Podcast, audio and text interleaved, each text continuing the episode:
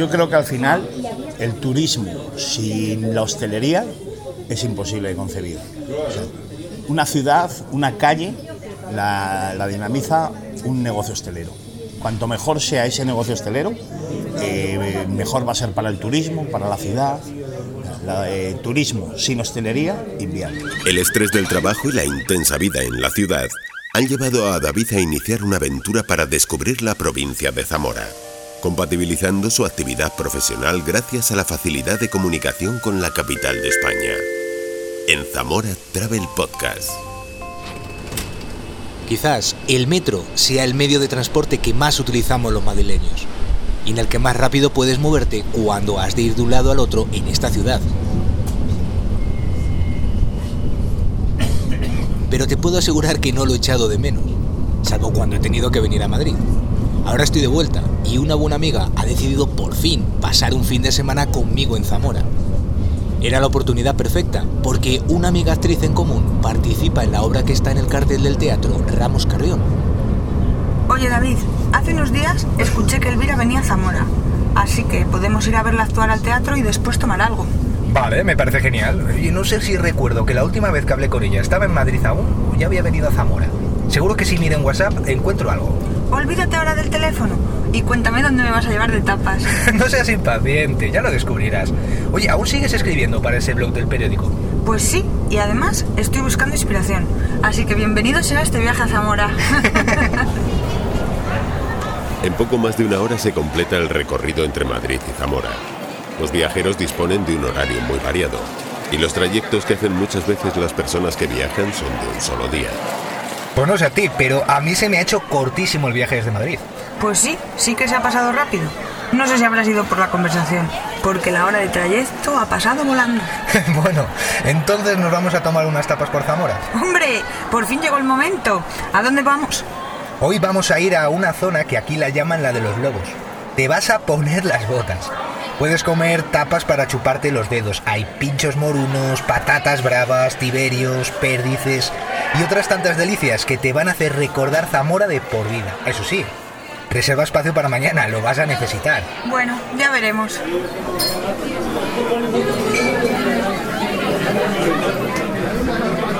La zona de los lobos es uno de los espacios en los que tapean habitualmente visitantes y zamoranos.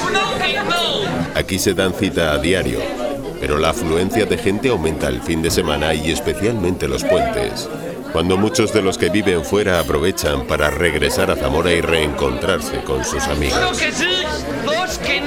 Hay que señalar, David, que la zona de los lobos es uno de los reclamos principales para los medios de comunicación en general y cadenas de televisión que muestran en sus reportajes cómo los zamoranos disfrutamos del tiempo de ocio. De lujo, la variedad pues es muy amplia, desde sitios con tapas de autor hasta los más tradicionales donde los pinchos morunos se llevan la palma. Hora de la tarde no me lo van a negar. Ya se va abriendo un poquito el apetito. Ana Prada nos lleva de tapas por Zamora. Hay otros establecimientos hosteleros en torno a la zona de los lobos que también hacen las delicias a aquellos a quienes les gusta el tapeo.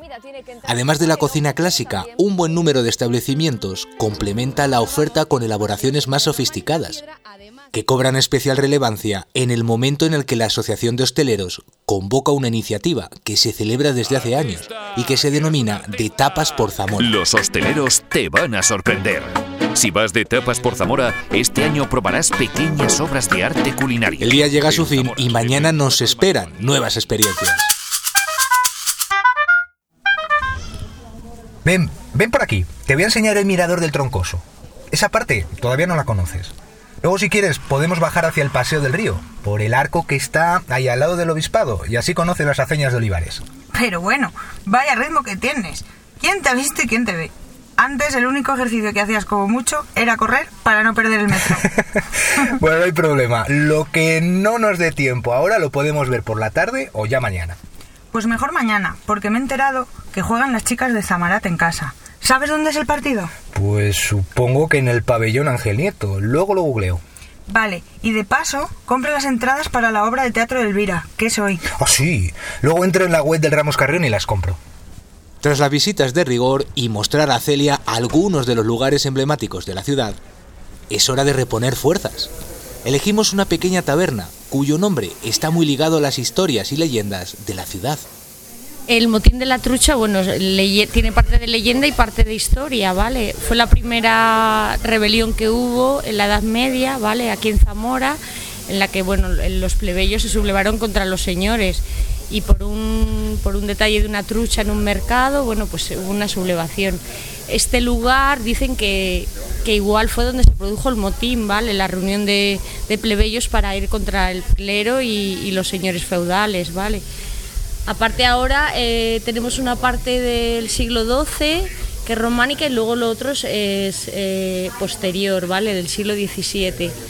Nuestro espacio es original totalmente y, y ¿qué te puedo decir? La comida pues es, eh, es propia nuestra, tenemos producto de Zamora, tenemos producto de fuera también, pero lo que nos gusta es la calidad y el pequeño espacio que tenemos, ¿sabes? No, no tenemos un gran espacio ni un restaurante grande, sino cosas del día, ¿vale? Y de nuestra provincia.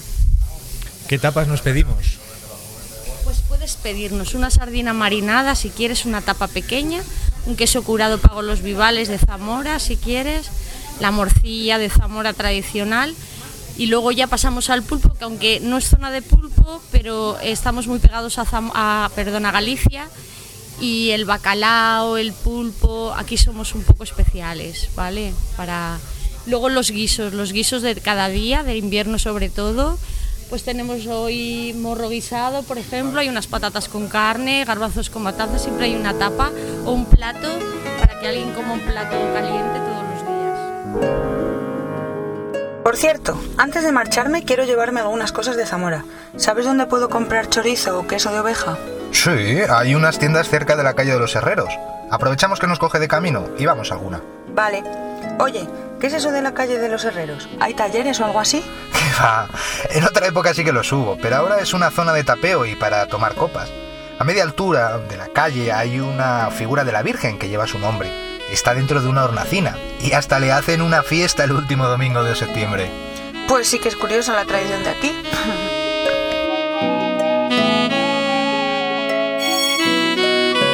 Una parte de los establecimientos que hay en el casco antiguo se dedican a la venta de productos gastronómicos de calidad que los visitantes a la ciudad se llevan de vuelta a casa.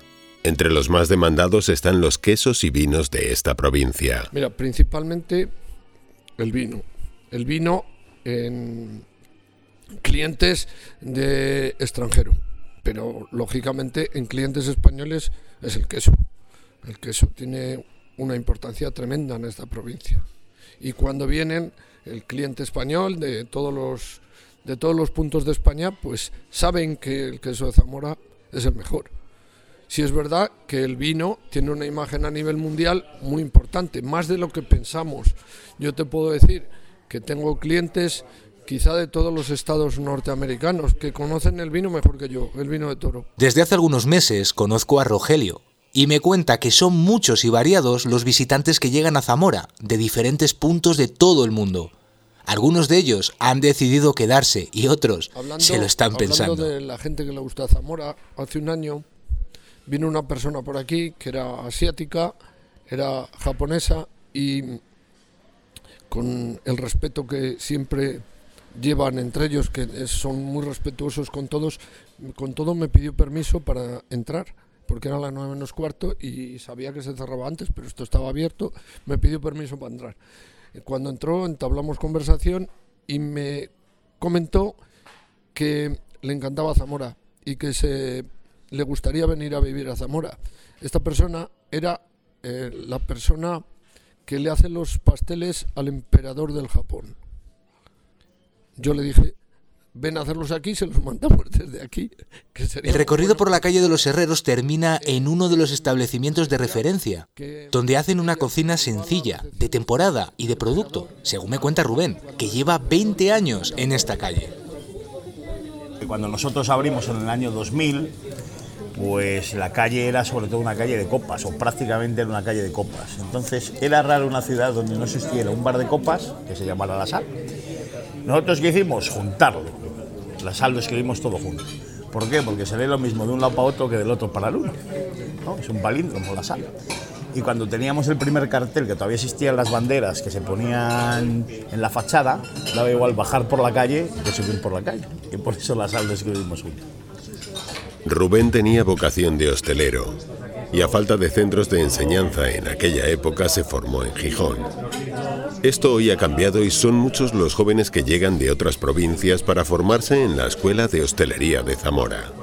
Entre los profesionales del sector en Zamora existe una relación estrecha y no dudan a la hora de recomendar a sus colegas. Sí, yo creo que hablo bien de todo el mundo, porque es verdad que no tengo motivos para hablar mal. Entonces, y si los tuviera, créeme que me callaría antes de decirlo.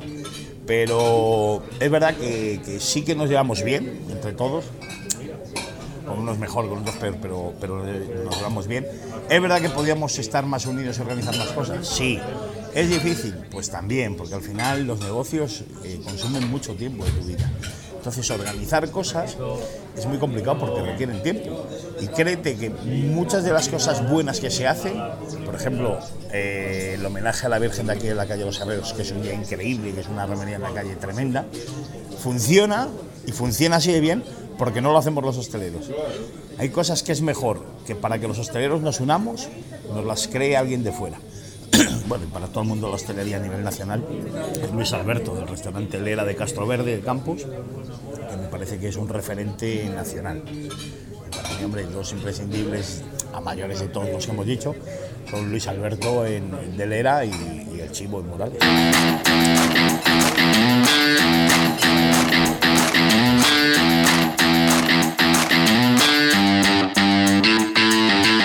La mañana ha sido intensa y aún nos queda el partido de baloncesto.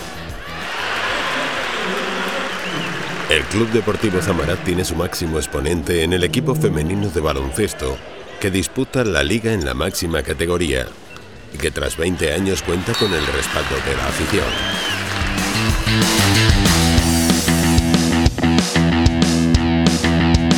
Apenas sin tiempo. Nada más finalizar el partido de baloncesto, nos vamos al teatro. Acaba de enviar un WhatsApp Elvira. Dice que la esperemos donde la escultura del Merlú para ir a tomar algo luego por la Plaza Mayor. Genial. Luego le pregunto si había estado antes aquí en Zamora, porque ahora empiezo a entender por qué te has pasado un año por aquí. Pues te queda la provincia entera. Me lo imagino.